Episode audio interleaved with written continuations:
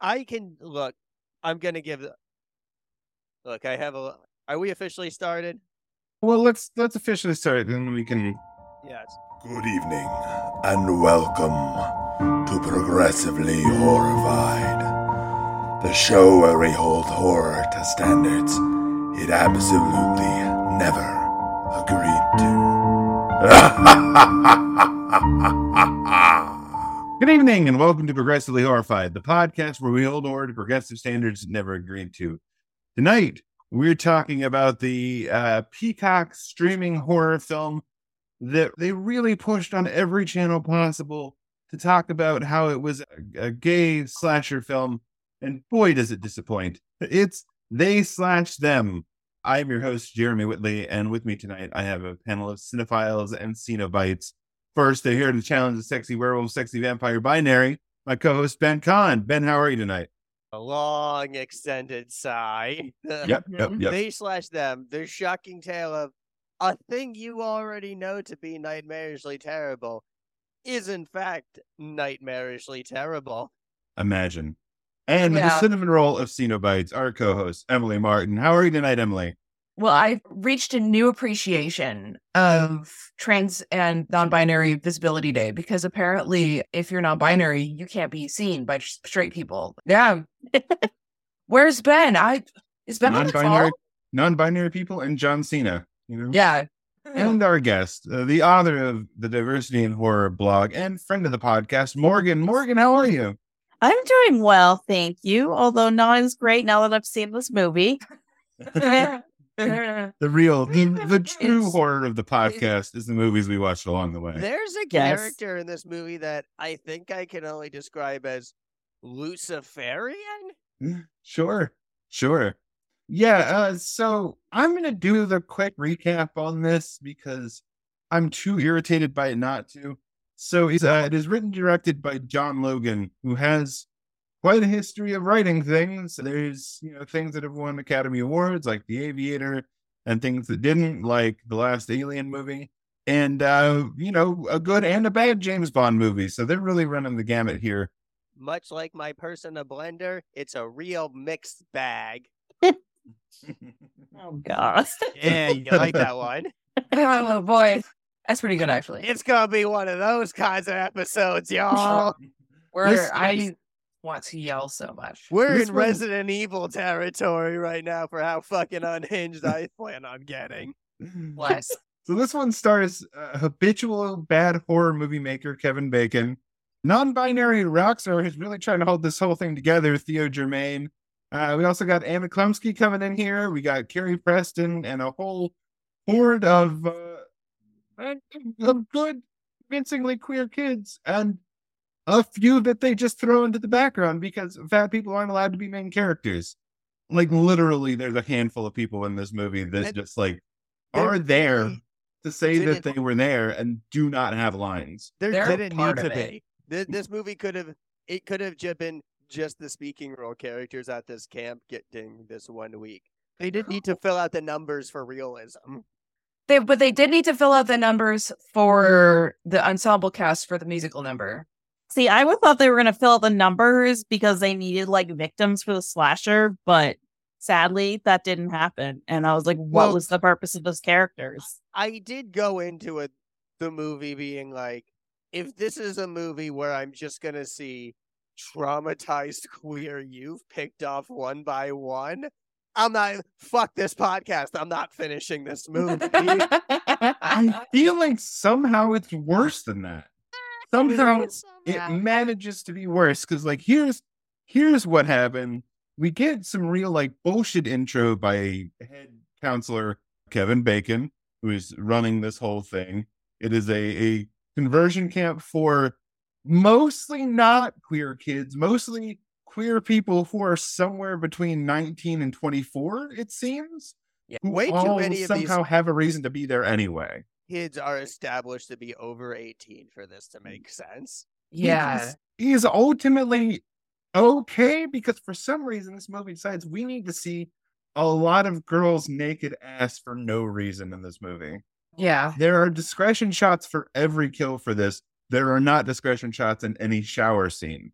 What do we want to already start talking about Balthazar, the fucking comically stereotypically creepy groundskeeper? Yeah, like someone's oh. got to go in his room, right? Like somebody has to go in his room at some point, unless he just lives there and eats rabbits all day. And even then, Balthazar, the creepy groundskeeper, has maybe a minute and a half of screen time in the entire movie where it is established that he lives in a house full of creepy dolls and watches teenage girls shower through a hidden camera. yeah. And there's Yeah. no Wi-Fi, but apparently they have fiber optic or something. Isn't Balthazar the name of the uh the creature from Basket Case? I don't know. I know that it's the first name of Balthazar Getty, the actor, who's the son of J. Paul Getty. It's talking about this movie is difficult because there's so many things you want to talk about at the same time. Yes. Well, well, simultaneously, not much happens. So, like, we we do get the camp counselors who are our like major actors for the most part in this movie. Kevin Bacon is Owen. He's the head of the thing. Cora is his wife, who is a quack psychologist whose job is to make people feel bad about being gay or non-binary or, or whatever else in this, and then disappear for large amounts of the movie. There is Molly, the doctor played by Anna Chlumsky, who is we're told is new to the camp this year and uh, largely seems to not be as involved in the horribleness of this camp, and we'll find out later why. And then there are two camp counselors who we find out later are a couple. They don't really introduce them that way, but boy, is there a, a scene. There's Oh, yeah, and yeah. Zane, played by Haley Griffin, and Boone Platt. And then we have Balthazar, the groundskeeper, who has maybe a line. He grunts. Like, I think that's all we see of, of him is that he just Yeah. goes like, He pushes a wheelbarrow and lives in a So- shack full of creepy uh, dolls. With, with Molly the nurse, did this twist surprise you? And by the time it came, did you care? no, but let's let's finish the recap because I, I could go on for an hour about the Molly the nurse stuff, and probably Yeah. will when we get there. So the, the first thing they do is Owen, Kevin Bacon gives this large speech about how they're not there to convert them if they don't want to be converted. They just think, you know, they they might be happier if they can come to terms with who they really want to be. So they are then going to basically undermine the speech for the rest of the story. But it's there, and Kevin Bacon sure does deliver it in a, a way that seems creepy. And the, the first thing they do is divide them up into boys' cabin and girls' cabin, which is where we first meet uh, Jordan, played by Theo Germaine, who is non-binary, goes by they them pronouns, and uh, they make a, a big deal out of this, and then allow Jordan to go stay in the boys' cabin, or basically give them a wherever they're comfortable. From there, they'll figure it out.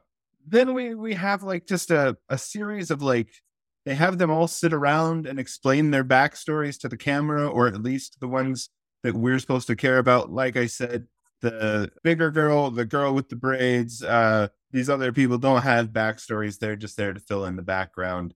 And you would think be slashed at some point. That's not going to happen.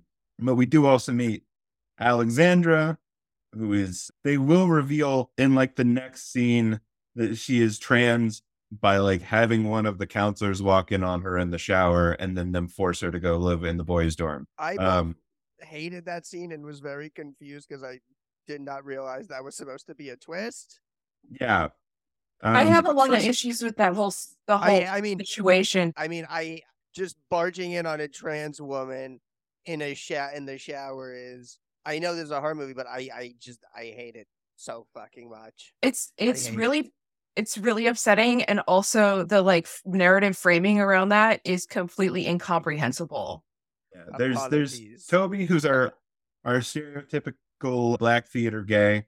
There's Kim, who is our but I'm a cheerleader. There's Veronica, who is our we're, we're led to believe angry bisexual, who is upset about being bisexual, but we'll later learn is actually who has actually like planted herself in there for her college newspaper. Midsummer. There's Stu, who is a wannabe frat boy who is very upset about how he is turning out to be gay. And then there's Gabriel. We'll get to that. Oh fuck. There's there's just there's so much to talk about about Gabriel. It's not even worth going into introducing Gabriel right now. Mm-hmm. Um, yeah. So then we have uh, a lot of therapy speak. We have the trans reveal. Which is done by a counselor busting in on what's supposed to be a teenage girl in the shower anyway. And we get a full shot of her her naked ass and the rest of her her body from behind.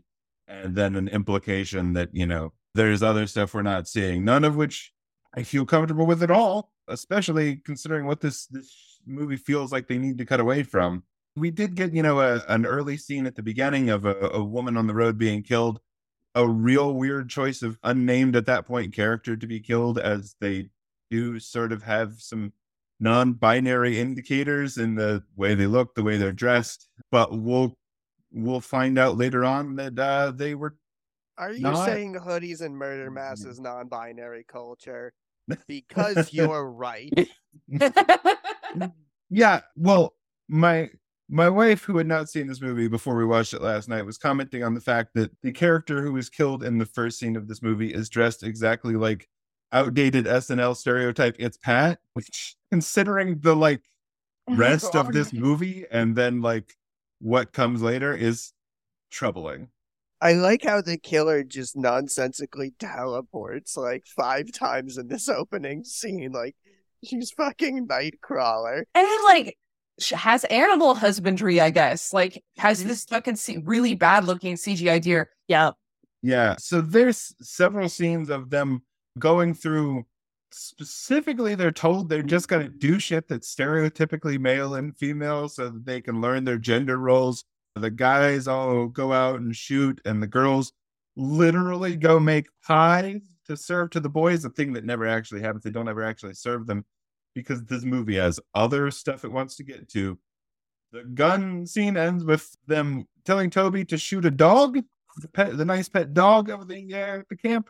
Jordan will eventually be the one who does it to spare Toby, but Duke is very clearly just asleep in the field. They didn't have, I Yeah. guess, blood or prosthetics or whatever for the dogs.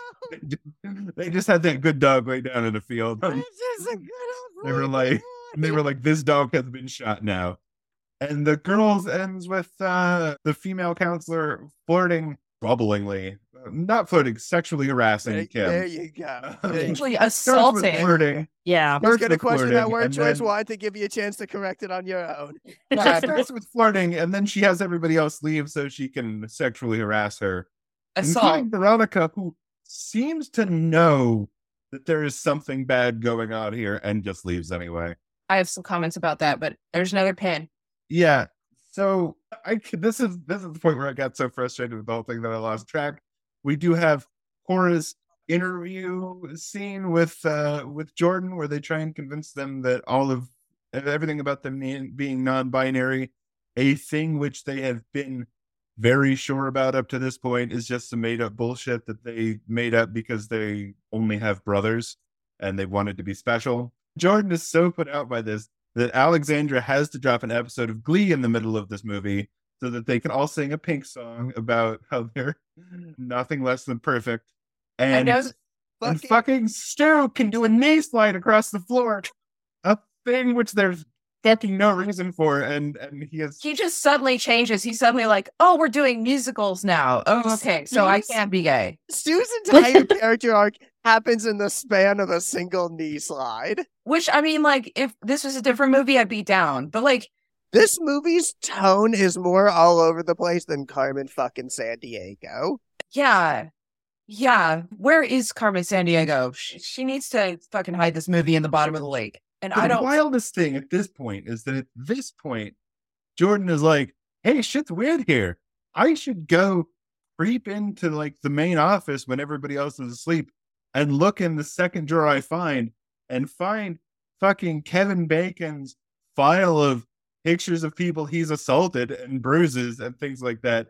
Not like any sort of like you would think maybe they would have a collection of photos of like you know these these queer teens that they've converted getting married or having happy lives or graduating or something but he has just kept pictures of what looks like 50 years of kids being beaten and chained up and everything else and he just keeps them in an unlocked file in the second drawer down in his desk um, Yeah. And nothing else is in that file. Like nothing else is in that file folder. It's just these pictures that is in a file folder. And there's no lock on it.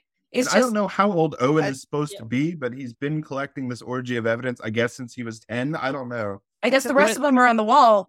At the very least, if I'm dedicating a whole drawer in my desk to just like my child torture evidence, I'm at least putting a lock on that drawer, probably. Yeah.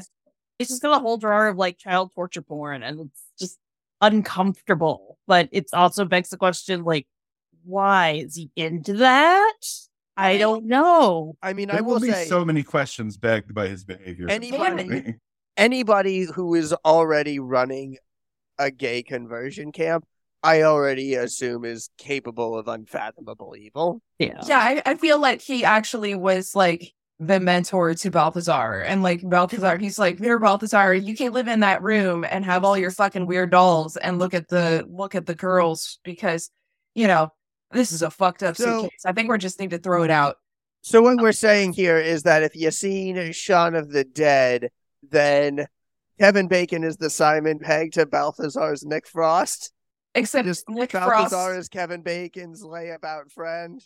Actually, no. Like, I would not compare any of these characters to Simon Pegg or Nick Frost. Or what I was going to do was compare them to the guy from um, Glass Onion that's going through some things. They're at the camp. Like, Kevin Bacon's like, "Oh yeah, you can come hang out here. I know that you know we can um just build you a fucking mannequin house, and you can like play all the song you want."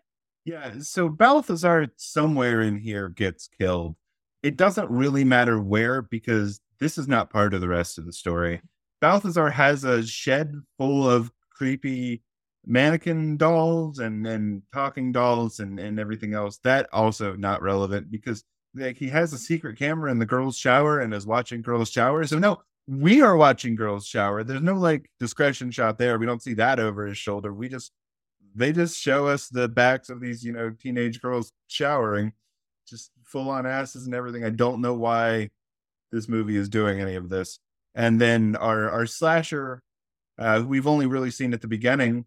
Now they make their second appearance. They've got a, a wooden mask with staples across the middle of it and uh, a robe, and they uh, beat his head into the computer monitor. And we won't find out any of, of what happened with that for another hour. We have the kids going out into the woods and being handcuffed together and left to stay out there overnight and then having to come back to camp at the end. Nothing happens with that other than it being more time for them to drop some exposition on What the ways it- in which they are gay and how they got here. Jordan, who has all of the powers, like apparently this writer of this film assumes that non-binary people have like are just magic. We are. I mean, I believe that. I wish True. it was in a different film than this. Magically I wish, delicious. yeah, magic in a lot of ways. And you know, like Jordan is like, oh, look, there's a person with a mask over there. I'm going to talk to them. Like, even though nobody in this movie talks like normal people, nobody in this movie does anything like a normal person would. So Nurse Molly, who has then uh, gone out to the cabin, which has like all sorts of things over the the windows and everything is boarded up, and it's just full of meat hooks and and chains for no apparent reason. And then she finds a a very fresh lock on a back door that leads to another room. But Cora will appear from nowhere to be like, "Hey, what the fuck, Molly? Are you not with the program? Do you not you're not allowed to explore if you're cool. We also have Veronica, our angry bisexual, uh, admitting to Kim that she's not actually angry, and also she's a college student, and telling Kim that it's definitely not cool that this adult was sexually harassing her, a high school student, and then she will immediately have sex with this high school student in a long and surprisingly graphic sex scene. That will be pretty closely followed by uh, Stu going swimming and uh, being met out in the water by Gabriel, who Stu will attempt to convince himself looks like a girl before Gabriel's like, no, I don't. And then they uh, make out in the water and then go back to the weird, scary cabin so that they can have sex. But it turns out that Gabriel is a plant. Gabriel is actually the honeypot of the camp there to have sex with random teenagers so that they can prove that they're not not gay yet and then can torture them by doing some some clockwork orange shit but with the pictures from the front of Banana Republic. Yeah. proving how committed he is to the cause of not being gay by endlessly seducing an infinite series of teenage boys into sex. the wild there's so many wild things about this including that i theoretically the people running this camp have a, a, a moral objection to people being gay and having same-sex relationships. So they keep gabriel around to seduce other boys and have sex with them because i guess that's cool. I Um, feel like It there's a lot of shaming of people who are like in denial, or there is this whole thing about like hypocrisy, these freaks judging other people. The uh, the presentation of that is rough. R U F F rough. And that's another pin. That's my third pin. I can't remember what my other two were, but hopefully my, my rage will remind me. Yeah. So they they bring shocked Stu back to Nurse Molly to fix up, and Nurse Molly's like, "What the fuck? Did you shock this kid with a car battery?" And everybody's like, "Yeah, we thought you were cool, Molly. Don't worry about it. Don't It's not even it." like an electroshock like machine. It's literally just a car battery that they Well, hook him up to. You Yeah, if they tough- can yes, I am comfortable torturing children on your job application. And also, The there, deal. this this technique does not it, like first of all i'm not even gonna go there anyway Can we properly appreciate though that this movie features a scene of someone tricking of uh, like a gay person tricking someone into sex and then explicitly calling himself a predator? yeah. because that happens kind of twice like there's two Yeah. that I hate happens it. a couple I times fucking hate it so fucking- much. fucking like i, fucking hate hate it. it too and i'm like if you're trying to make a comment about how people feel that way it's not coming off my dude this is like just this you're just saying it like you're not just you're not saying like and in that fucked up like no you're you're just be like "Whoop." like i don't know if you're too in it or not in it enough that you understand the situation i'm talking to the writer specifically john langdon or whatever the fuck his name is i can't remember stuart landon i'm John sorry Logan. John Logan. I'm so sorry. Moral I did the like that gladiator. Don't hook up with incomprehensibly European Lucifer crying paintings come to life. That actor is Brazilian. He is They very are. beautiful. He is very he is extremely beautiful. and He I has was some eyebrows. I Um, love it. He has some everything. Oh my god. I, I was very Yeah. shocked when he took off the shirt. I was like, wow, he is. Yeah. Phoenix. You would not expect him to be ripped, but then he takes his shirt off and he's like super ripped. And you're like, Oh, how is oh, he hiding s- that? You see his arms in the obstacle course, and I was like, "Oh, I s- the fuck are you hiding under that shirt?" I'm I know. some stuff. I'm seeing those guns. I know. And then Them- like them goddamn steel coils. this yeah, this remi- like it reminds me of like a gag in a like a kung fu movie where the skinny guy like takes off his shirt and it's like he's so he's like it's a completely different actor under there, you know, obviously, but like in this case it is the same actor. So we have then Jordan, Alexander, and Toby decided that they're going to steal the bus and drive off during the night, a thing that will not happen and will never come up again. At which point, Toby makes the first mention of the movie that he's in love with Stu and they're practically engaged now, despite them having zero chemistry and Stu having just literally fucked somebody else. And they say at this point that there's no way that they can leave through the woods here or back down the path. It's too dangerous. They don't know where the fuck they are. They should, like, it would be dangerous to do that, and they shouldn't. A thing which they will quickly forget. Because in the night, we will then have a, a scene of our two camp counselors, Sarah and Zane, uh, fucking sort of dry humping while looking at pictures of these teenage campers that they have been sexually assaulting and harassing throughout the day from their own phones. You just put Um, another pin in that one. Yeah, we're gonna go back to that. And Uh, they are then Yeah. axe murdered by the slasher who remembers that this is a slasher movie suddenly because they kill the two of them and then they go hang out in the water and uh, kill Gabriel who discovers that Balthazar's dead body is just floating in the water because that's there's a whole woods around them and the killer apparently just threw the dead body into the lake where people do go swim. I, I want It's people to appreciate the pacing of this movie. You get a slasher kill at the very beginning. The next slasher kill is not until like 50 minutes into the movie. yeah, and, And it's that's, Balthazar, who nobody will even notice is dead. Yeah. Absolutely nobody know. Nobody fucking talks about it. Like, There's not even a Just- hey, have you seen Balthazar around? yeah, No, like- maybe he's wandering. I mean, I assume somebody said, "Hey, have you seen Balthazar around?" And somebody's like, "Oh, thank God, no, that guy's crazy." Balthazar feels like a character that like wasn't in the original draft of the movie, but they tested it and they're like, "Hey, the slasher doesn't come back until literally like hour 20 of this movie. You need another kill somewhere." So they did a bunch of reshoots to like add Balthazar into a few scenes. I don't Which- even think he's in the same shot with other people. That's this what I'm saying. Yeah. Like, he's a reshoot character where like they had to be like, and we're the staff, and then pan over to Balthazar by himself. right? Yeah, Yeah, right. yeah. That's right. Yeah. He's Oh my fucking god. reshoot character. I'm telling you. I I believe you. I hundred percent believe you. And in like the whole, I think it was a completely different. It must have been a different director team because that's why he had like the crazy fucking mannequin house. It was. Because there was nothing else like that in the movie. It was and also also- probably studio notes saying you need to have another kill earlier in the movie. We need to make the killer more based or something. Oh. Like Okay, so at this point, right.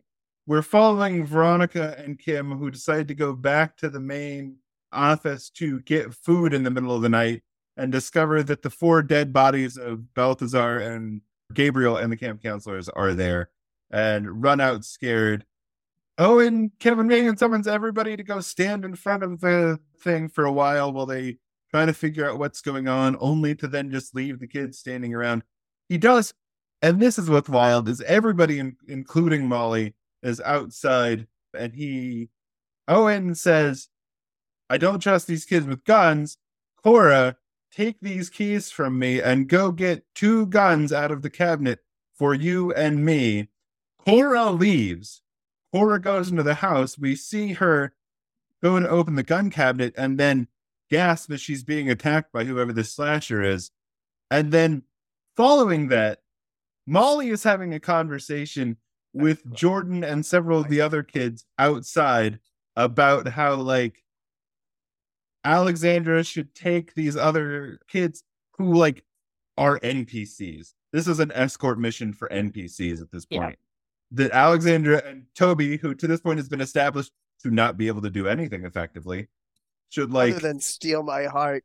Toby, That's true. Toby I love is, Toby. Toby is entirely a, just a pure stereotype, and yet manages to be the best character, like by far. Yeah.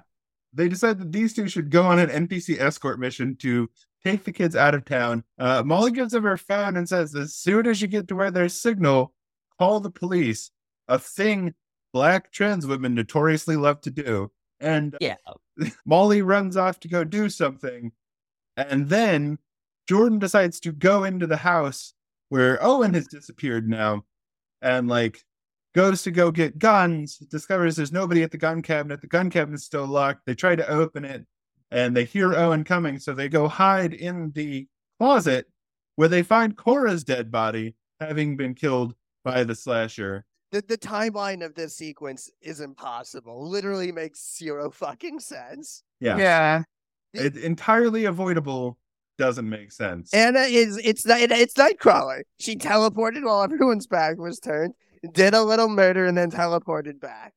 So here's where like Owen comes in and is looking for Cora. Cora's obviously dead in the closet, so it doesn't he doesn't find her. And Jordan is hiding in the closet when we It's When- so fucking clever, movie. So fucking clever. I When- hate it. I hate this. I didn't even show. think about that. I didn't even think about Oh, that, but oh my god. When the slasher shows up to kill Owen and reveals that they are, in fact, Anna Chlumsky, Nurse Molly, whose name is not actually Molly, not that that matters, it's Angie. Uh, Molly, apparently, was the person that was killed in the first part of the movie, who is, you know, was supposed to be the new nurse here. I had her as Nurse Veep in my notes, if that helps. Oh yeah. Yeah, Angie Angie killed her and then took her place because nobody, I guess, got any sort of photo with any of this information about her coming to camp. And it turns out that Molly slash Angie is a former student entrant camper from this camp. Vixen. Victim. Yep, Victim. there- yep. Yeah. who has, has come to get her, I would argue, just revenge. Extremely. 100%. Yeah. And uh, yeah, is is having a confrontation with Owen when uh, Jordan comes out and, and holds a gun on Owen, and Angie slash Molly is like, "Yeah, he tortured me. He tortured you. He has tortured all these kids for all these years. We should kill him." And at that point, I lost my shit because Jordan is like, "No, I don't think that's right. I think we should just trust the police to do the right thing." And Yo, oh my arrest this man." God. Yo, yo been- what if centrism was the answer? Fuck. To Me. totally trust that the police in it's filmed in Georgia. I don't know if it's supposed to be set in Georgia. They don't say that the police in this rural country in the middle of nowhere will arrest this man who has for decades been torturing queer youth at this camp. Once they reveal these photographs that have no real connective evidence to him whatsoever, that the police will do the right thing and arrest him. Luckily, Angie doesn't give a fuck what they think and uh, shoves him onto a rhinoceros horn, which, yes, there's a lot of heads of, of dead creatures in this room because he loves the hunting. And then that kills him and he dies. And then I guess Angie just stays there and lets herself be arrested by the police. And everybody else, including Jordan, is like, yeah, this nurse who was the only person who actually looked out for us in this camp was a murderer of these people who tried to torture us, and you should definitely arrest them. And then they have a hangout on the front porch of their dorm. Uh, all of the NPCs have gone home at this point, so it's just the characters that actually matter. And they're like, hey, we're cool and free now. It's gonna be great. And then the fucking movie ends with Jordan stepping into the sunlight and looking out into the middle distance. And that's fucking it. Did they have rides back to town? There's the bus. I guess the I guess. with all Bus. the Would police take the were bus? definitely arresting people and, and I'm sorry. The only. Jordan has flight Uh, as well because they're non-binary. So they have invisibility, flight. not flight, teleportation. No, Jordan. Yeah, teleportation. I Oh, teleportation. Okay. within the context of this movie, when Jordan has the gun pointed at Kevin Bacon and all that, the only acceptable reason for me, the audience member, for them to not kill Kevin Bacon is that they know that impalement by rhino horn is a way cooler death. I can understand not wanting to murder a human being because that is like difficult. But what I can understand is why they just didn't walk away. Like I would, if I were in that situation, I'd probably be like, I can't murder someone, also not going to stop you from doing it. Yeah. I'm just going to walk away and whatever happens. keep happens. this gun and make sure no one finds this gun with my Also- fingerprint on it. After personally- Angie murders him, she's like, "Hey, Jordan, I understand that you didn't want to kill this guy. That's fine, but you know what? We can just frame him and say this whole thing was him, and that like we this was all self defense, and then we can go around shutting down all these other camps." And Jordan's like, "No, What the fuck? Right? Well, okay. That's such a noble. And also, Jordan, just because you don't want to go into the plan to stop all conversion camps, which is again a very noble goal, don't fucking like harsh Angie's vibes. Yeah. Yeah, like shit. So, okay. Uh, Cue. But it got, but yo, isn't really? It's supposed to make you think, because really isn't trying to stop conversion camps just as bad as running conversion camps? Okay. So, I so- hate this movie. I fucking hate this movie. Alicia, just come in with the Hall of the Mountain King right here. Cause, okay. So we have this movie with, you know, bad writing, bad narrate, bad, bad pacing, really boring shit in the background. Like, there's nothing really special going on in this movie. Things don't make sense. Nobody talks like this. Nobody acts like this. You know, and this is not, I'm not talking about like any queer culture that they do get that wrong, but like, there's a lot of things wrong, just academically, objectively with this movie.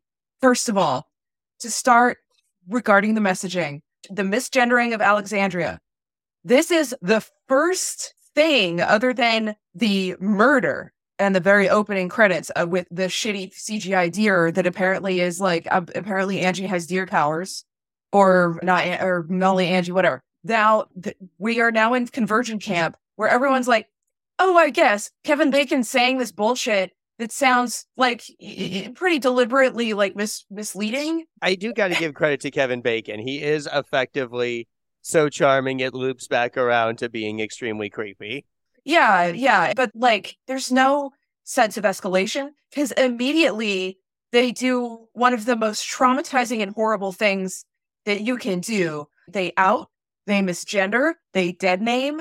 And the excuse that they give, that Kevin Bacon gives for being pissed off at Alexandria and misgendering her and putting her in with the boys' camp, which apparently there's, it's not co ed, even though there's a bunch of scenes like the Glee scene everybody's in their beds and it's co-ed.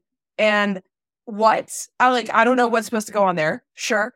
This struggle like alexandria's really like intense struggle is just like a little you know key into this plot about a slasher we go from there and they're and i feel like someone realized this and they're like okay well we have to make everything after that just really horrible. So immediately they're like sexual assault statutory rape and shooting a dog. That's what's so wild about this movie is that it's a psychological horror that then also has a slasher Yeah, like the- villain on top Well- of it. It's a slasher on top of a psychological horror. It's a weird turducken of a horror movie. The movie forgets that it's supposed to be a slasher half the time. And like Yeah, what really pisses me off Balthazar gets is that it would have been a good psychological horror movie if it had a better writer. Like it could have Yeah. been a good psychological horror movie. the terrible things it's doing could have been justified by an appropriately dark tone.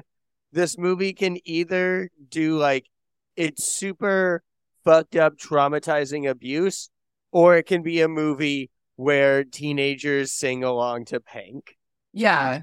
Pick It's a like this- fucking lane. Look, this I hate to I hate to condemn a movie to the binary, me of all people, but pick a fucking lane. This is yeah. This is not how non-binary works. it's not campy enough. It's not fun enough to be campy, and it's not dark enough to earn all the fucked up shit it does. yeah, because like a campy slasher with all of these kids who are in conversion camp, and it doesn't involve like these horrible, horrible like psychological torture things that are happening. Like this woman, this fucking therapist who is a fucking demon. Like she is Oh, hate this lady. Oh, hey, geez. hey, hate this lady. great performance. Like when you talk about like people talk Yeah, about oh, yeah. smizing and how like sometimes smiles don't reach your eyes. Like you need to sh- look at a picture of Mm. this woman in this role because she is fucking like I don't know how she looks so soulless. She's When like a people say soulless Fox News anchor, and she does a really good job of looking like she is a fucking alien that will take your soul out. Yeah. Talk about dead-eyed, like shark-like smug grin. They're talking about fucking Carrie Preston in this movie. Alicia was particularly upset by this one because uh, for anybody who's a fan of The Good Wife, she plays Elsa Yeah. Tascioni in that show, who is like a fantastic, clearly neurodivergent, but wildly like intelligent and creative, like lawyer character who everybody else is just like struggling to figure out what the fuck's going on with her all the time. And in this, she is just the worst, just the worst. That's the the end of the sentence. In Um, terms of but- uh, acting, Theo Germaine is clearly trying to do their best to like hold this movie down, elevate the material, and I like Theo Germaine a lot. I want them to be in better movies, but there is one particular line delivery they have that I had to rewind a few times, and it's when they're in the woods, handcuffed with Alexandra, and fucking Angie the killer just kind of appears Mhm. for no reason because nobody dies. It's just her putting on a costume and just kind of hanging out. Apparently. I guess she's just there to make sure they're okay. Like, weird as fuck. Yeah. She's just checking in on them as a Listen, counselor, even though she's not allowed to. So I guess she has to dress as a slasher to go check on the queer kids. And fucking Jordan has this line when they when they see it, the killer, and it's just like, and it's not scared or like cautious. It's with the energy of like a conservative, middle-aged suburban mm. white lady seeing a kid on her lawn she doesn't recognize. Yeah. Who is that? yeah. It's super put out sound. I just love how it's like, excuse me, we're doing a movie. Yes, that's exactly what it is. It's like they, mm. it's like they, it's like someone walked on set who was This is a film set, okay? Who is, who is that? Are they supposed to be here? Tell them to stay away from craft services. That's not for them. Yeah, I, I, oh man, I um Yes. so much. So they're like, they have the scene, these like fucking cartoonishly horrifying scenes where they're like, we're going to be like boys and we're going to be like girls. And that's the thing to what you're saying, Morgan, is that whoever is writing this doesn't understand how this shit is horrible. Yeah. But that's not the point of the movie. There's this this whole scene with the guns and then like Jordan on top of being being able to speak up. There's their first power established. Not seen, you know, invisibility powers, Guns. teleportation. They got, they can got say great things gun. with enough certainty to unsettle the anti-queer white supremacist assholes. Like they can just say, "Hey, I'm non-binary. I go by they them pronouns," and this person is like, "Cool." Well played. I This is like love- cool. You did say I'm boys sure and that'll girls Fine. on the rules. You said boys do this and girls do this. I guess you're not I in there, so you can do whatever you want. Jordan I just fucking know. insists on being like, why is there not a dedicated gender queer bunk at this gay conversion? Great. Can I just say, Part Yes. of what doesn't work for me about a lot of this movie, we talked about it. I think we talked about it recently in reference to uh, fucking Darren Aronofsky and The Whale, and also you know Satoshi Kon and Paprika, and I, I we talked about a couple of other things where this movie has to be like, hey, you know, we're queer kids and we're people too, and like the the movie is like soft music underneath. Yeah. Like this is an important thing you're saying, and it's like, fucking yeah, movie. Like we know. Like who do you think the audience is watching this movie? It's like, yeah, we know this person wouldn't be saying that to this group of people. Like it doesn't doesn't make sense. And on top of that, it's like the whole the whole like I don't know twist of the movie is that gay conversion camp bad actually, Yeah, and like, all of us are like, yeah, No Yeah. shit. I, I do. I'm not- it's bad. I mean, Okay. I think, like so many horror movies, the general premise is what if thing that is traditionally not dangerous was in fact very dangerous? And this movie is like, what if terrible thing was just as terrible as you think it is? You're like, how are you going to come back from the fucking outing of Alexandria? Like, how do you come back Yeah, from that? The premise is what if conversion camps exist? In the next Well- scene, she is playing tug of war and she's fucking smiling. She's smiling like it's a fucking different day and it's different. Like, it's, you know, like the way that she's fucking like everyone's just like, we're just kids and we're just doing stuff. And oh, look at Jordan's over here wearing a dress because they can do that because I want that dress though. I do want that it's dress. good dress. I It's know well- it's I know it's over designed, but I still want it. Well, that's like another thing that I have an issue with the movie is the pacing. Because like How- this is all taking place over Oh, a week. fucked. No, Yeah. Like, no. They say at the beginning that the camp is a week. This movie lasts three days. what the fuck? As far as we know. Like, it is what the would- night. It is the Five night going it. into the fourth day when this movie ends. Like, they they established at the beginning. over a a summer. week-long That would have made more sense because then they would have built up the bonds, and like we would have had more time for Kevin Bacon to like A descend into being a creepy fuck.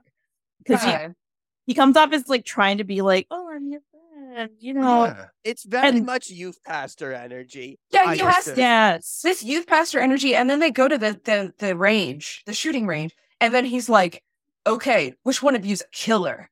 And it's like, the, okay, yeah, this happens in the military, but like someone who understands that kind of manipulation, and as we are led to believe that he understands that kind of manipulation, mm-hmm. doesn't turn t- turn that quickly, right? Yeah. Also, all of the kids have the guns. Fucking, I don't, I can't remember the name of the the meathead guy that's about to fucking sledgehammer the dog to death. Zane. Zane, Beer, Beardy Mc- Zane. Zane. Z- Beardy McGay Zane, sadist Zachary. stereotype, which Oh God. Oh you- God. you get the gay sadist and predatory lesbian in like one anti-power couple. Yes. Yeah. So he's like, the gay sadist in remission, like fucking. So he's about to sledgehammer the dog, and Owen's there. All these kids have guns, and like they're just straight up like, okay, euthanize this dog.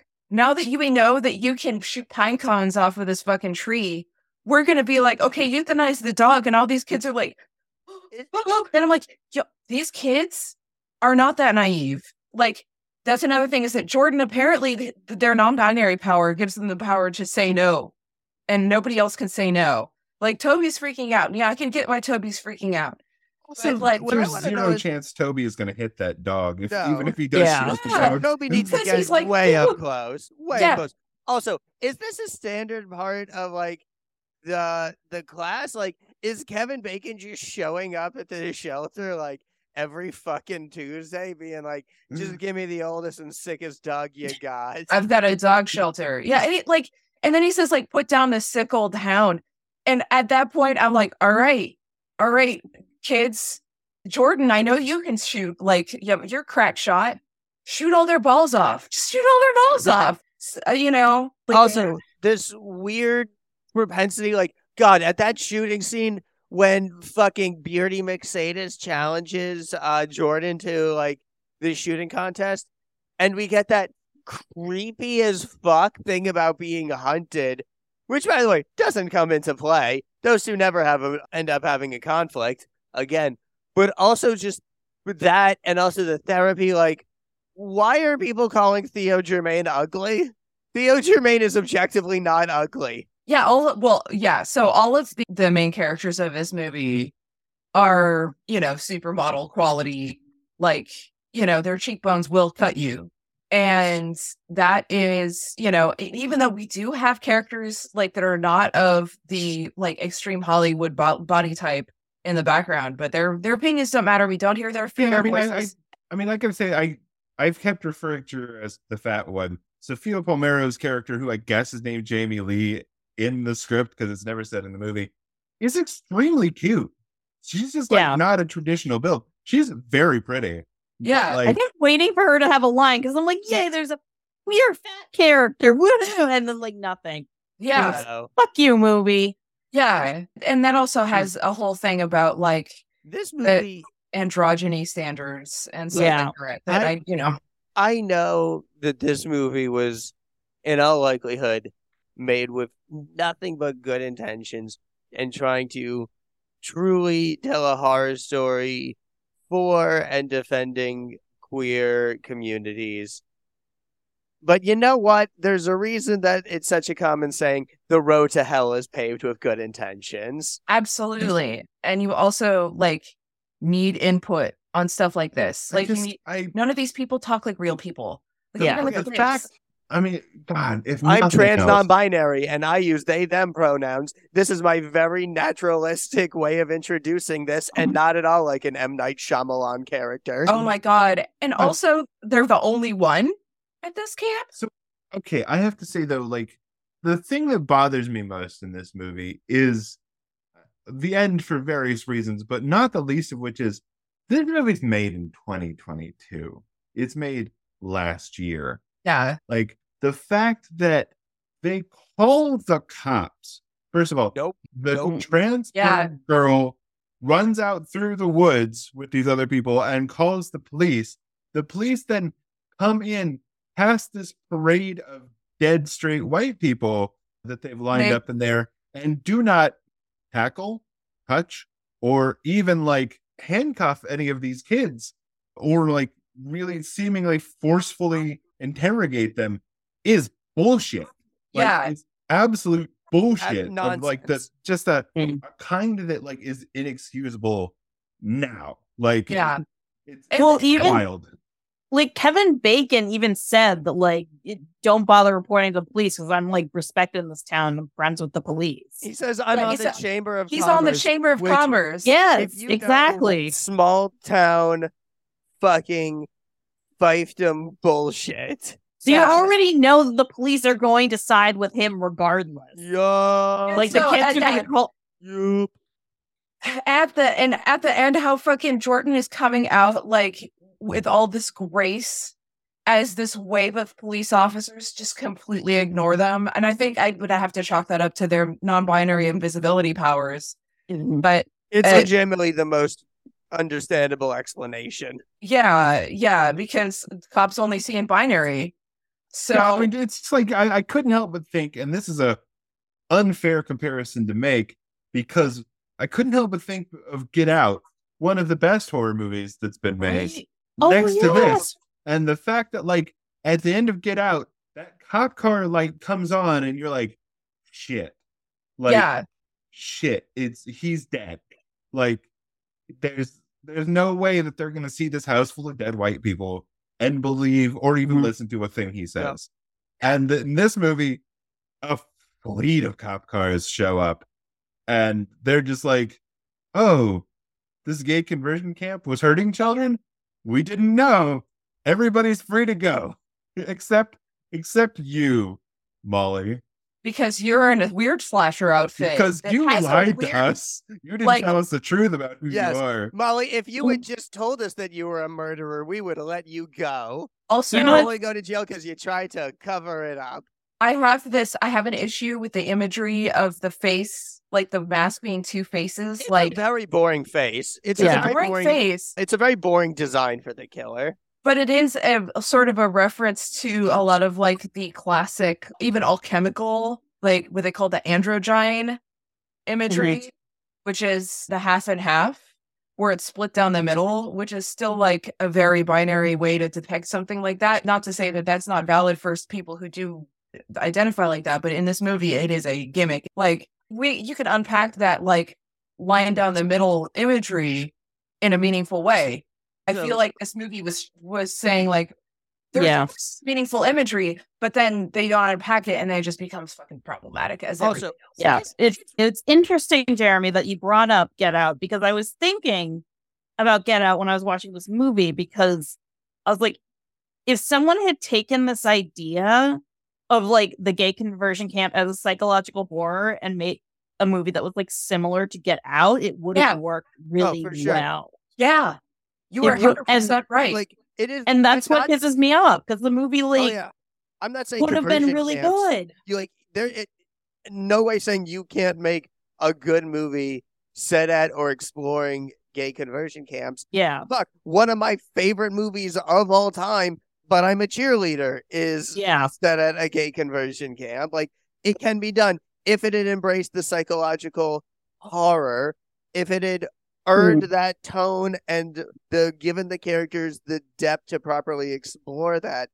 But as it is, Yeah. it, the fucking the tone in the story goes in so many directions, and it doesn't go far enough in any of them to have a true voice or identity. yeah. This movie, Yeah. like a handful of ones that we've watched over the course of this, is like it is so bad in a way that makes you go, you know what would have been a better movie. Yeah. Like, immediately. Yeah. Like I, I've come up with at least five different versions of this that are better. The most basic of which steals the idea of another like Kevin Bacon horror movie. Instead of having it be like Angie, you have it be Angie's mom, who's like Yeah. kid committed suicide because she was here. And like instead of blaming herself for sending her kid to conversion camp, she like blames these kid, these guys and has to go kill them and and you know destroy all this shit and that she's the slasher and like immediately that's a better movie it's still not a great movie but like I want to see. better ways I do want to appreciate Toby a little bit, just being told like dress gender appropriate, and Toby fucking comes out in fucking pearls. Oh, yeah. I love I- Toby. I do love Toby. He is a stereotype, but he has fucking character, though. Like, toby has a great given such- nothing to do. so much fun character that they didn't bother to put an arc in there for him yeah, Yeah. yeah, yeah, yeah. Did anyone else just know that the nurse was the killer as soon as she was the one sympathetic adult? Just by virtue of, oh, well, she's the only one who it could then be a surprise to be a killer.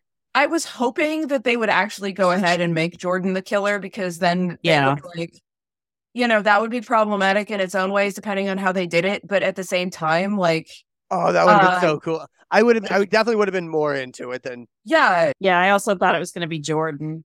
or like Jordan was in on it instead of the Gabriel thing. Oh my god. do, do we want to talk about gabriel first or do we want to talk about the series of rapes that kim goes through in this movie first Can I can I say one thing really quick before before we get into that? I want to see a movie where Alexandria does like lead these kids on a mission through the woods against like weirdos and cops and stuff like that.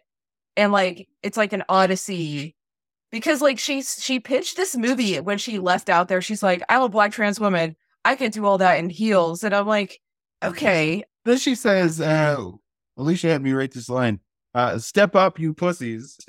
Yeah. And then she's like okay. shitty to them, I guess. Alicia heard to step up your pussies, which um That would Uh, have been better. That would have been a better line. Step up your pussies. Get those pussies out. And let's give them pounding. yeah. Uh, Because that's Alicia true then resilience. the idea that a black trans woman would be leading a group of people through the woods, period, regardless of what sort of shoes they were wearing. I'm down with this General Moses retelling we're pitching here. I want to see that movie with a slasher in it that's like different, but that's not the movie. That movie did not occur on I camera mean- in this film. I think my ideal for this movie is the what we're talking about where things escalate and make it slowly worse over the course of it being like not three days, not a week, but like a month or a summer. Yeah. And then like yes. eventually it becomes like they have to get away. And they're Mhm. trying to get away and have to fight their way through these like, you know, counselors who are actively slashing at them and trying to stop them. And they have to like Yeah. kill their way through the counselors to get That out. would have I- been great. Yeah. It would have kept it consistent. It would have been like that mayhem first purge, you know, ready or not, that act three So good. violence catharsis. Instead, we get like enlightened centrism, Jordan walking down into the middle of the camera being like, no one needs to save me. Like they say, having absolutely needed saving and having just been saved.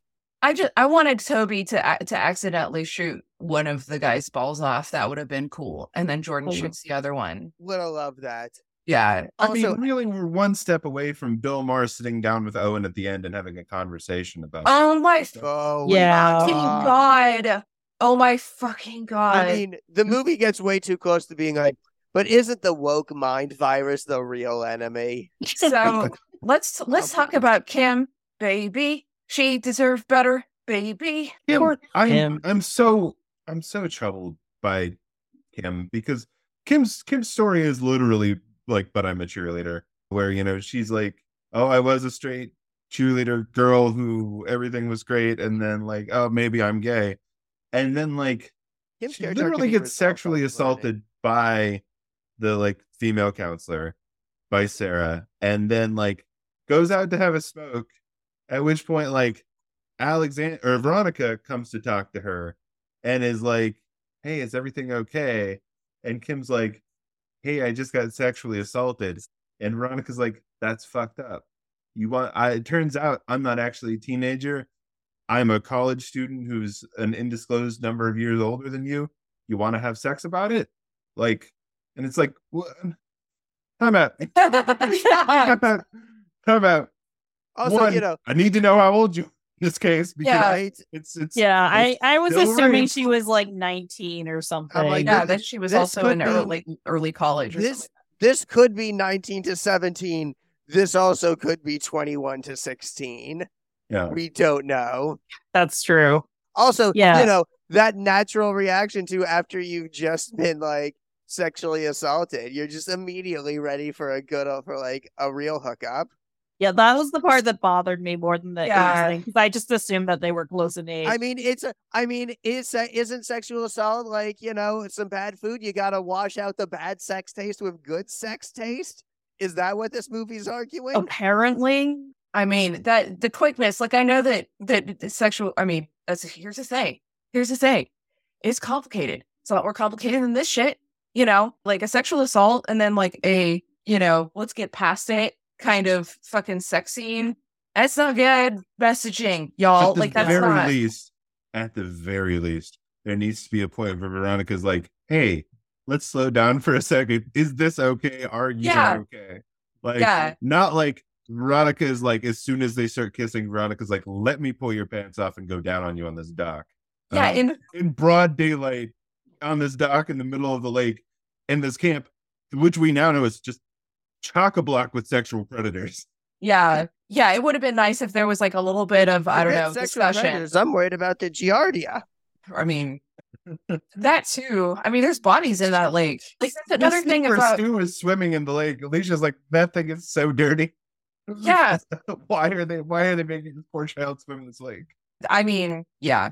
Uh, Hopefully that was a pool and there was green screen and all that kind of shit. But here's another thing that I think is really important about this movie that is a little bit more because of the, you know, queer sex is great and we should celebrate it.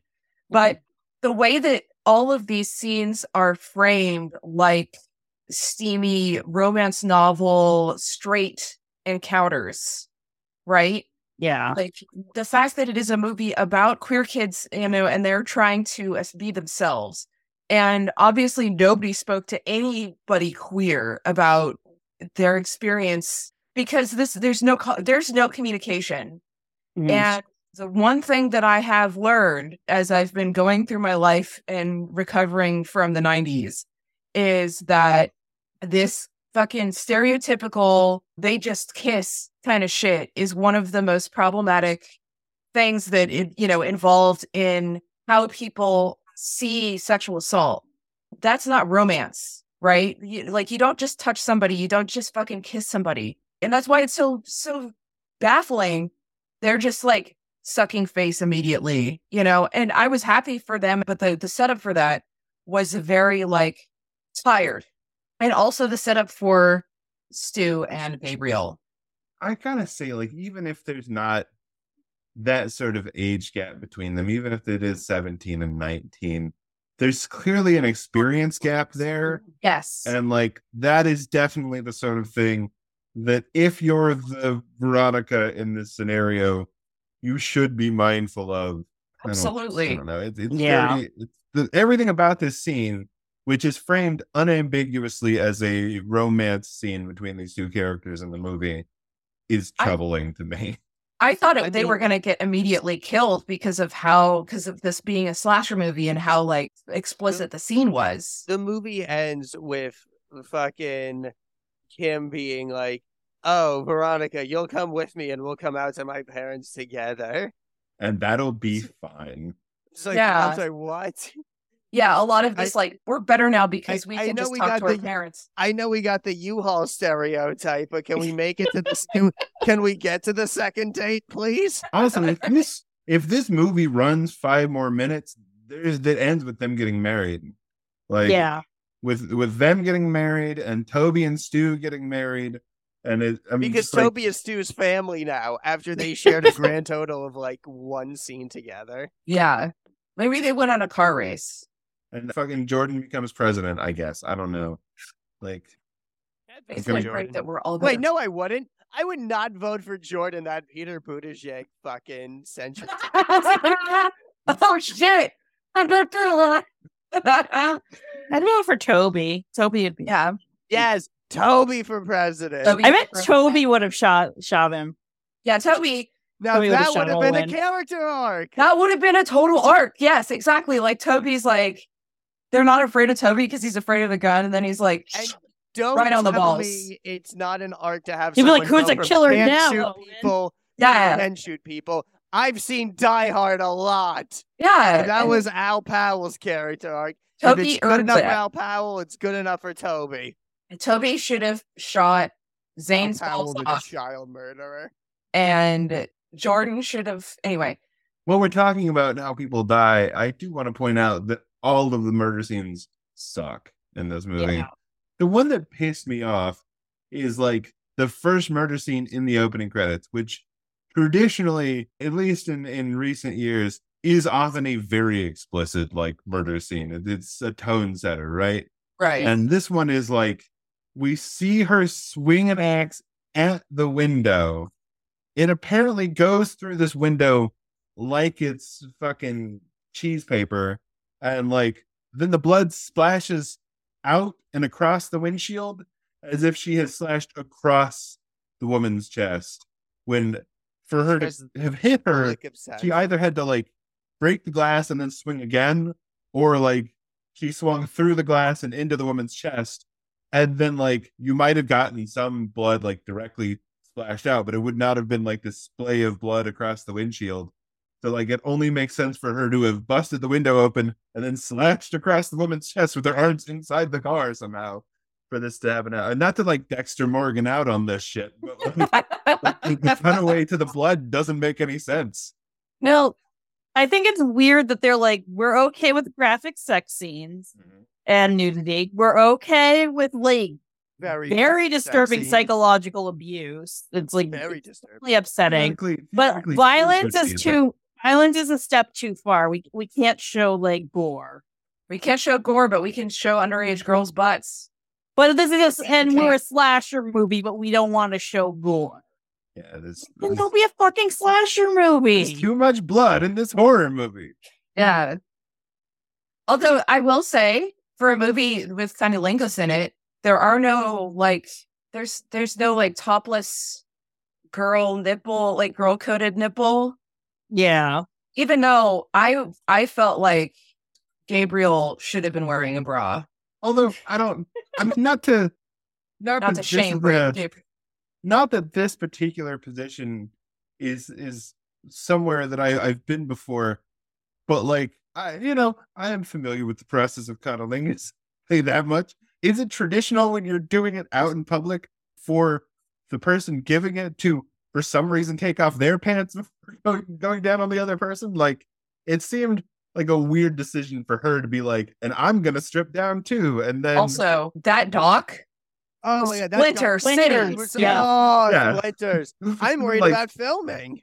Yeah. Splinters. I hope that was this this that was particle board that was painted because otherwise, yeah, you got splinters, you got wood mites, you got Yeah, I'm i mean, sure she is like being pretty active, like chest and thighs against the boards on that thing. I was like, yeah, ah, and ow, especially when you're gyrating the completely lips. unnecessary in this scenario. And Yeah. ow, Yeah, what they Yeah. don't show you is the aftercare where fucking Kim has to pull like 10 splinters out of her ass. Yeah, God, poor Kim and Gabriel. Oh my god, fucking Gabriel. Oh my god. Jeremy's leaving. So Sure. There goes Jeremy. All right. Well, um, I like Wait. how this I like how the character goes like, "Ooh, let me have extra cookies," as if that fucking actor has ever eaten a cookie in his goddamn life. I'm sure he ate protein cookies. Yeah, you see, So, like- Ben, you see, Ben, it's a metaphor. he's getting, he's getting the extra cookies, which is, I guess, the same as them just letting him fuck whatever teenage boys come to the camp to prove that they're not straight enough. I I mean I like I know about the flirty fishing thing. That is a time honored tradition in Christianity, getting people to sleep with people to convert them. But he could have just like flirted with the guy, and that would have been enough to be like, see, No, he's gay. no, he needs to take it up the ass with no lube. exactly. That bothered me so much. me. That I'm like, bothered me no so much. No lube. He took that Just- just fucking dry right in there. Oh, Oh that bothered me so much. Ow! Ow! Just He you didn't have even to get spit- in water. He didn't even spit in his hand or anything. It was like just nothing. Also, I feel like it's really implied that Stu hasn't had sex with men before, that he's just attracted. But like he just goes to fucking town on Oh yeah, he's like Oh, yeah. he's like the fucking Top Gun. He's like sliding into that that hair like he's a fucking fighter pilot. Like talk about Maverick. Stu being like, I'm worried. Stu, I'm worried I won't be able to be like a frat boy. Clearly, already being a frat boy on his way to being one of those like impossibly macho gay guys. Oh yeah, yeah, yeah, yeah, yeah, yeah. Like the kind where the kind of masculine ideal that you have, like fucking Tar- Tucker Carlson and the conservative chuds, like complaining about about like that level of ultra masculinity exists, and it is in the gayest dudes you've ever met. Oh yeah. So this this is tangentially reminding me of something else that I was feeling about this was that like this was the th- the thing about Gabriel and Stu is that their their whole look was like the biggest best fucking yaoi fantasy. That's when you have like the skinny guy and the the you know the slightly more ripped guy that's yaoi, right? And the reason that I make this, When you got the twink guy with the ripped guy, that's a yaoi. that's yaoi. I am amazed I made those lyrics work. That's really fucking good. That's good. But in Japan, yaoi is traditionally for girls. Stuff in the stuff that's for gay guys is bara, which is all like huge dudes and them making out and stuff like that. Like, you know, and of course things aren't that simple, but like this is how that's organized there. But like the whole scene that just made me really sad because like yes, I enjoy a bara, I enjoy a yaoi. I own more yaoi than bara, let me tell you what. However, I felt punished. What percentage? Can we get a breakdown on the yaoi to bara rate? Uh, I I haven't done it. I haven't. I look. we'll report back on the Yeah, yaoi yeah, we'll talk about that next later. We don't, we don't know how Emily feels about slender, pale vampire types. That dude was like, he comes out and he's like a dream and a in a vision, and no, it was real, and like he's so fucking anime, and he walks into this that water like he's fucking amazing, beautiful creature, and then like he he's making out, and I'm like, oh, and both the Phoenix and I were like, oh, they like get it, and then I was punished for shipping them because Gabriel is a plant. And I don't know if Gabriel is young, old, a clone. Like, I don't know. And A vampire? No, a vampire? very like He's a fucking clone of Lord Byron. That's a Yeah. Gabriel. an explanation. Uh, Nephilim. I believe Gabriel is Nephilim. Yeah, see, I think Gabriel's straight up in Nephilim. Like, the fucking, The spawn of man and angel. yeah, the the therapist who is his mom? Question mark? Like, They certainly have a weird mommy son role playing. Yeah. and I on. hate that. I hate what that Did not like. entails. Like, Did not okay, like. If only she had called him Baby Bear, honestly. Honestly, I feel like this. Oh my god, what a what a weird little movie where it's like, what if found family is bad sometimes? I really wanted, but that's the thing is, I really wanted Gabriel then to be the slasher. That's And- what I thought it was. When he's like standing over and being like predator prey, I thought it was like, ooh, Gabriel's the slasher. Maybe it's not the fucking super obvious nurse that I thought it was. Maybe the movie actually outsmarted me. Spoilers, it did not. No. And like this whole this when when fucking Kevin Bacon earlier was like the hunt and blah blah blah and we were gonna go on the hunt and and, and, kill things and I'm like That hunting Yeah. imagery never goes fucking anywhere. yeah like I wanted it that was another thing is that I I was seeing a totally different movie where it was like the most dangerous gay and so Kevin Yes. Bacon was trying to like mm-hmm. find the most dangerous gay as a challenge and so then it would become Kevin Bacon hunting Jordan through the woods, and then Jordan is like using their wit and and non-binary powers of invisibility Invisibility. against. The most Uh, dangerous gay sounds like a Kraven the Hunter's like queer dating reality show. Exactly, and I think that we should follow through with that and If have the like, Venom movies are anything to go by, that might legitimately be the plot of the movie. yeah, You never fucking know what you're gonna get with these Sony movies. They're all over the place with these random ass Spider-Man villains. so it wasn't the most dangerous gay. The most dangerous gay apparently was a plant for, that was a bad guy. Important question for you all. Uh huh. Is this the worst horror movie that Kevin Bacon has been in? No, No, no, he's not No. worse. Is it worse I'm than gonna- Friday the 13th and Hollow Man? And I mean, Stir this of movie did have some I mean, better. it's certainly worse than lines. this Tremors. is a this is a there is better filmmaking in this than there is in Friday the Thirteenth. Yeah. Like this movie has like something to say if it was in the right order. Like right now, this movie is like, is trying to say, you know, queer conversion camp bad, but it's like, is bad conversion queer? This isn't even Kevin Bacon, the Kevin Bacon project with like the worst queer rep because I saw mm, a few episodes of The Following. I didn't see that. I mean, oh, I've I seen think- that. Yeah, I it's a movie. it made. Ugh. Yeah, The Following is a show where there's like Kevin Bacon is trying to stop a cult of serial killers, which is includes a, just a very like, what if bi and poly people were just weird and predatory murderers?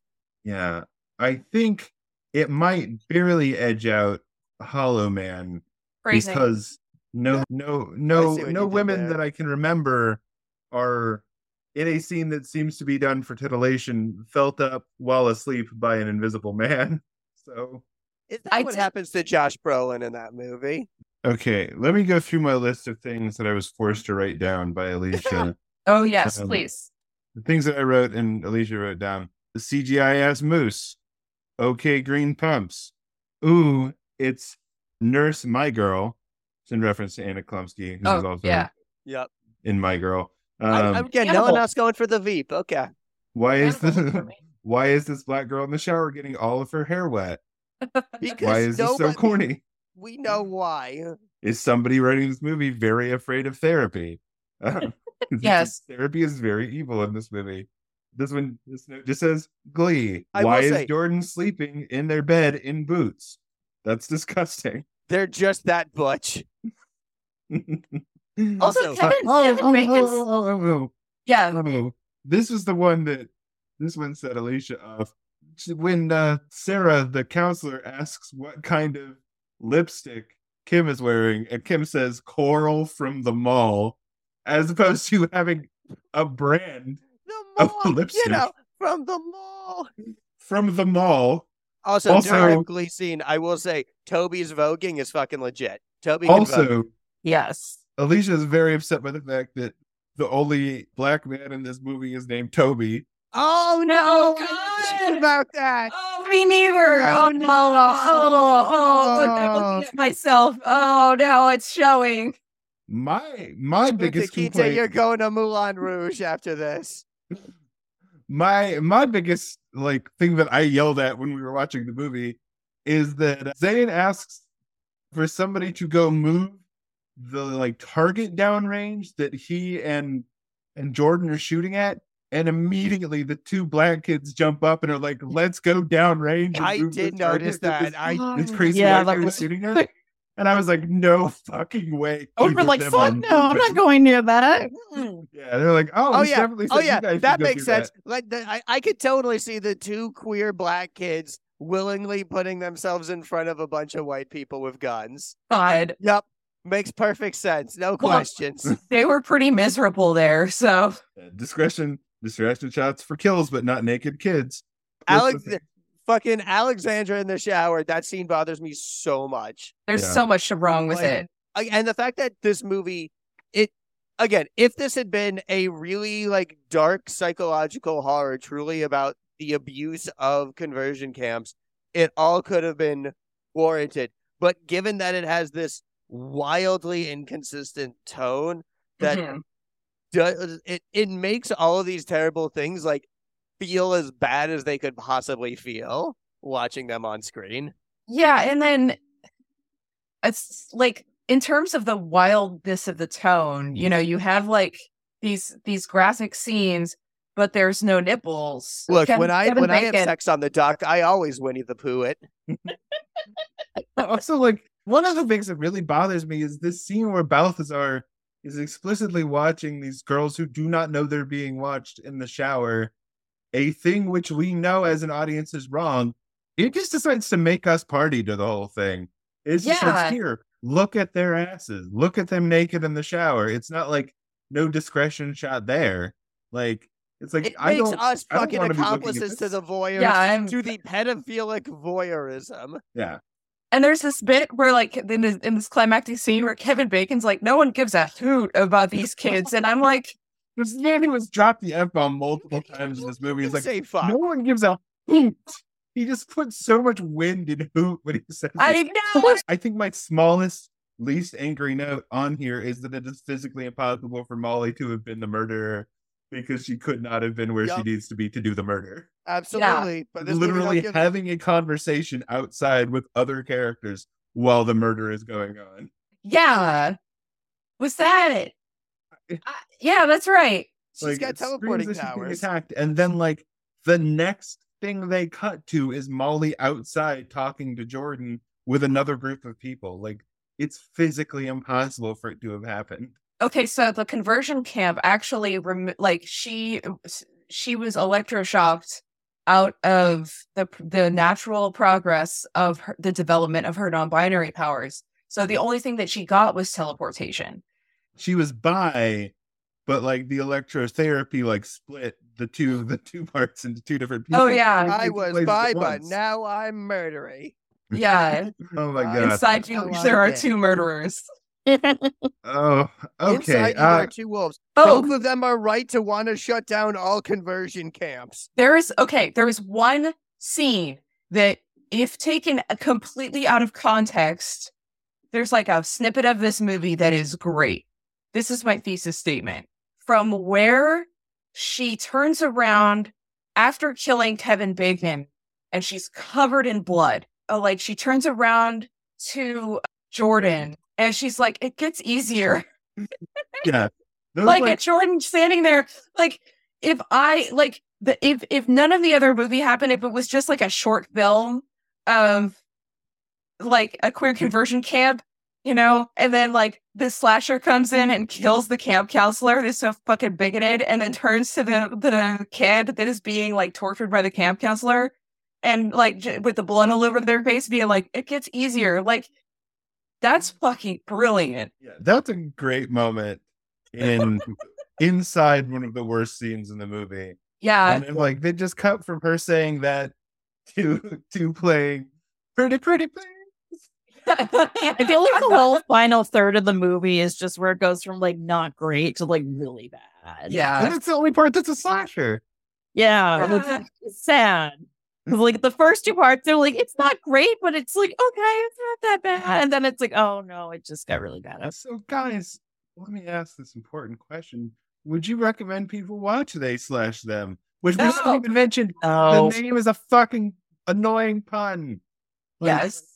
Like they they were very specific about. You're supposed to say it. They slash them. You see, because it's a horror movie. No, we didn't know. It did not. We didn't even get that as like a cool title drop where it's like fucking Jordan versus Kevin Bacon at the end, where after like a whole movie of being misgendered, which, by the way, Kevin Bacon misgendering Jordan with he, him pronouns. Yeah. That- that's a whole other Yeah.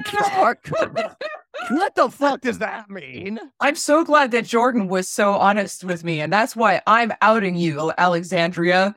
But like, it, Well, it would have worked if this had been a campy movie with that like act three like cathartic violence reversal that we talked about where it's like jordan with a knife being like my pronouns are they knife slash them like and that was like the kill line Yeah, that could have worked like I, that would have been good, even if the the rest of the movie was the same, except at the end where Jordan is- has the gun and Molly or whatever is like, "You killed the guy," and sh- and then Jordan's like, "I don't know," and then Kevin Bacon is like, "He's not a man enough to do it," or whatever, and then Jordan is like, just picks up a knife instead of like drops the gun and picks up a knife and it's like, "They slash them." Yeah, Yeah, that would've been better. just can't stop writing better movies than this. movie. yeah. Yeah. So don't watch this movie. Come up with your own movie of that they slash them. Make your own story. It gets easier. Well, I do have some recommendations for Please. each other stuff. Yeah. One of them is a book called Camp Carnage by Elliot Cross and Joshua Winning that I actually reviewed on my blog, which is a slasher that takes place at a gay conversion camp. It, and it came out way before they them like even existed. They are a lot more campy with it. It works a lot better. So if you're actually looking for a story that takes place at a gay conversion camp and is actually decent and is an actual slasher instead of just like in the last third it decides to be a slasher Mhm. i would check out camp carnage if you're looking for a queer slasher that's campy that works i would recommend death drop gorgeous I haven't seen that. it's a great movie. It's about a killer drag queen. The main character is a queer black man, which is awesome. And it's got some really great gory kills in it. Awesome. And I, I assume it has nothing to do with the Kingdom Hearts franchise. No, it's just Death Drop Gorgeous. Yeah, not not Dream Drop Drop Distance. No, not Dream Death. I actually I actually think that Death Drop Gorgeous is pretty good. That's a pretty good name. That sounds really cool. It is. The last one I'll recommend is if you're looking for a more psychological horror, that's like got the cult mentality that they were kind of trying to go for in uh, this movie and failed. I would recommend The Project by Courtney Summers. It's about a woman who visits a cult and then the cult is like really friendly and she's like, "Oh, they're actually not that bad. I can see why my sister joined." And then they start getting creepier and you realize that oh, maybe they're not all like friendly and happy. Narration. They were bad. And like I Yes. say, go watch But I'm a Cheerleader for wonderful, glorious camp, a movie truly by and for queer audiences, and a sapphic love story that makes me cry every time. I Happy like that movie. Happy tears. It is a total happy ending. And Zuko's in it. Oh, yes. I forgot. Zuko. Dante Watch it for Zuko. Watch it to see Zuko kissing boys. Nice. Speaking of Zuko, did anybody else get like girl Rufio vibes from Veronica? She's Absolutely. Very much. so. Oh yeah. Yeah. Definitely. I- I she got, had red hair and pronouns. I got every girl I would have had a crush on, not realizing what that says about my own identity in college. Yes. Yeah. Same. Uh, so if you want a movie that is has horror elements, camp elements, better gay representation this than this movie, and Kevin Bacon, watch Tremors. Probably not intentionally gay, but it's it's it's, got vibes. it's got vibes. There's there's some vibes, and they're very wholesome, and I love it. So yeah, and uh, no no naked teenagers in that one. I, I don't know what the the subsequent Tremors movies has if you're looking for a them. movie with no naked teenagers that will make you an accomplice to a crime, that's one of them. that is one of them. There are several. They're difficult to find these days. Yeah, Dozens, in fact, but not more than dozens. Jeremy, what do you recommend? Okay, so I made a whole fucking project out of this because the thing is, the actors in this movie, it's not their fault. No, No. it is not. no, They're they're very good. good. Everyone in this cast is wonderful. Like again, Kevin Bacon does a really good job. Theo Germaine does a really good job. All of like the other queer teens, like they're all real good. Like I was as much as we are trashing this movie, and I do not think this is a good movie. Actors involved, please do not take any burden of that. You were all Yes. wonderful and did the best you could with what you were given. I was almost tempted to be more forgiving with this movie because all the actors were so good and all of the like you know there's I was looking up all the actors and everything and you know I would hang out with all of them including Kevin Bacon which make the which would make the chart a lot easier to follow with this Yeah. Grease. So, to that end, Theo Germaine, though I hesitate to recommend anything by Ryan Murphy because your your experience will, will differ based on who you are, is in The Politician, and they're great. Who plays Alexandra is in Cam, which is a much better horror movie and about sex work and has been recommended on here before. You know, I hadn't I haven't seen a lot of stuff that Monique Kim is in, but discovered that she is in something called Street Fighter High, colon the musical, which is exciting. Based So I on have the, the Capcom Yes, Classic. based on the the Capcom video game franchise.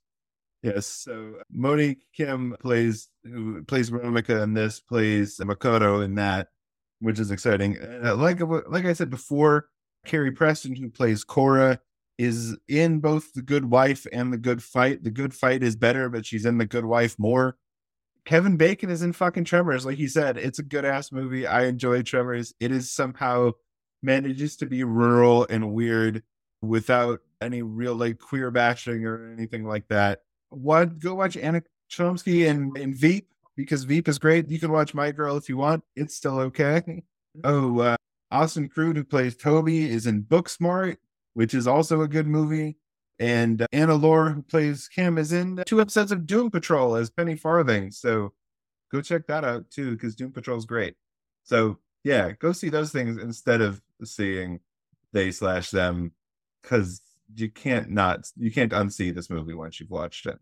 Fantastic. I think that's all the recommendations there now. Just to wrap up, Morgan, can you let people know more about where they can find you talking about hopefully some things you do actually like online? yes, you can find me at my blog, which is diversityhorror.blogspot.com, where I talk about some of my favorite horror books by diverse authors. So BIPOC, queer people, people with disabilities, anyone who is basically a minority, I like to feature their work and promote it. You can also find me at Diversity Horror on Twitter and Instagram. Fantastic. As for the rest of us, you can find, as for the rest of us, you can find Emily at Megamoth on Twitter, at Mega underscore Moth on Instagram, and at Megamoth.net. Ben is on Twitter at Ben the Con and on their website at benconcomics.com, where you can pick up all their books, including pre-ordering El Campbell Wins Their Weekend, their debut middle grades novel from Scholastic. And finally, for me, you can find me on Twitter and Instagram at jrm58, on my website at jeremywhitley.com. And right now, you can buy The Dog Knight. It is available wherever you are to buy in any fine bookstores. And does, you know, feature a, a lead who is a black non-binary character. So go check that out. It's a lot of fun. And of course, the podcast is on Patreon at Progressively Horrified, our website at progressivelyhorrified.transistor.fm, and on our Twitter at Prog Horror Pod, where we'd love to hear from you. Give us your opinions on they slash them. It's not going to change our minds, but hopefully we'll have some some fun dialogue there. And speaking of loving to have some fun dialogue, we would love if you would rate and review this podcast and give us five stars, and that'll help us find new listeners wherever we are, wherever they are. Thank you again to Morgan for joining us. I know this Morgan. was uh, not the easiest one to jump in on. No worries. I had a great time. Thank you. Sacrifice. And thanks as always to Ben and Emily, who I swore I wouldn't make watch this movie after I saw it the first time. But then I was like, you know what, we probably should talk about Identical it. lies. God. But hey, I hope all y'all podcast listeners enjoyed. May our pain be your pleasure, which We watch I- it so you don't have pro- to. which is probably mm. a line I probably should have saved for a Hellraiser episode, but oh well, I blew it on they slash them. Do it again. We were supposed to do Hellraiser first. It got moved around, so it's, it's not your fault. You just had it in the head it in the chamber. Exactly. All right. Until next time, stay horrified. Clap. Clap.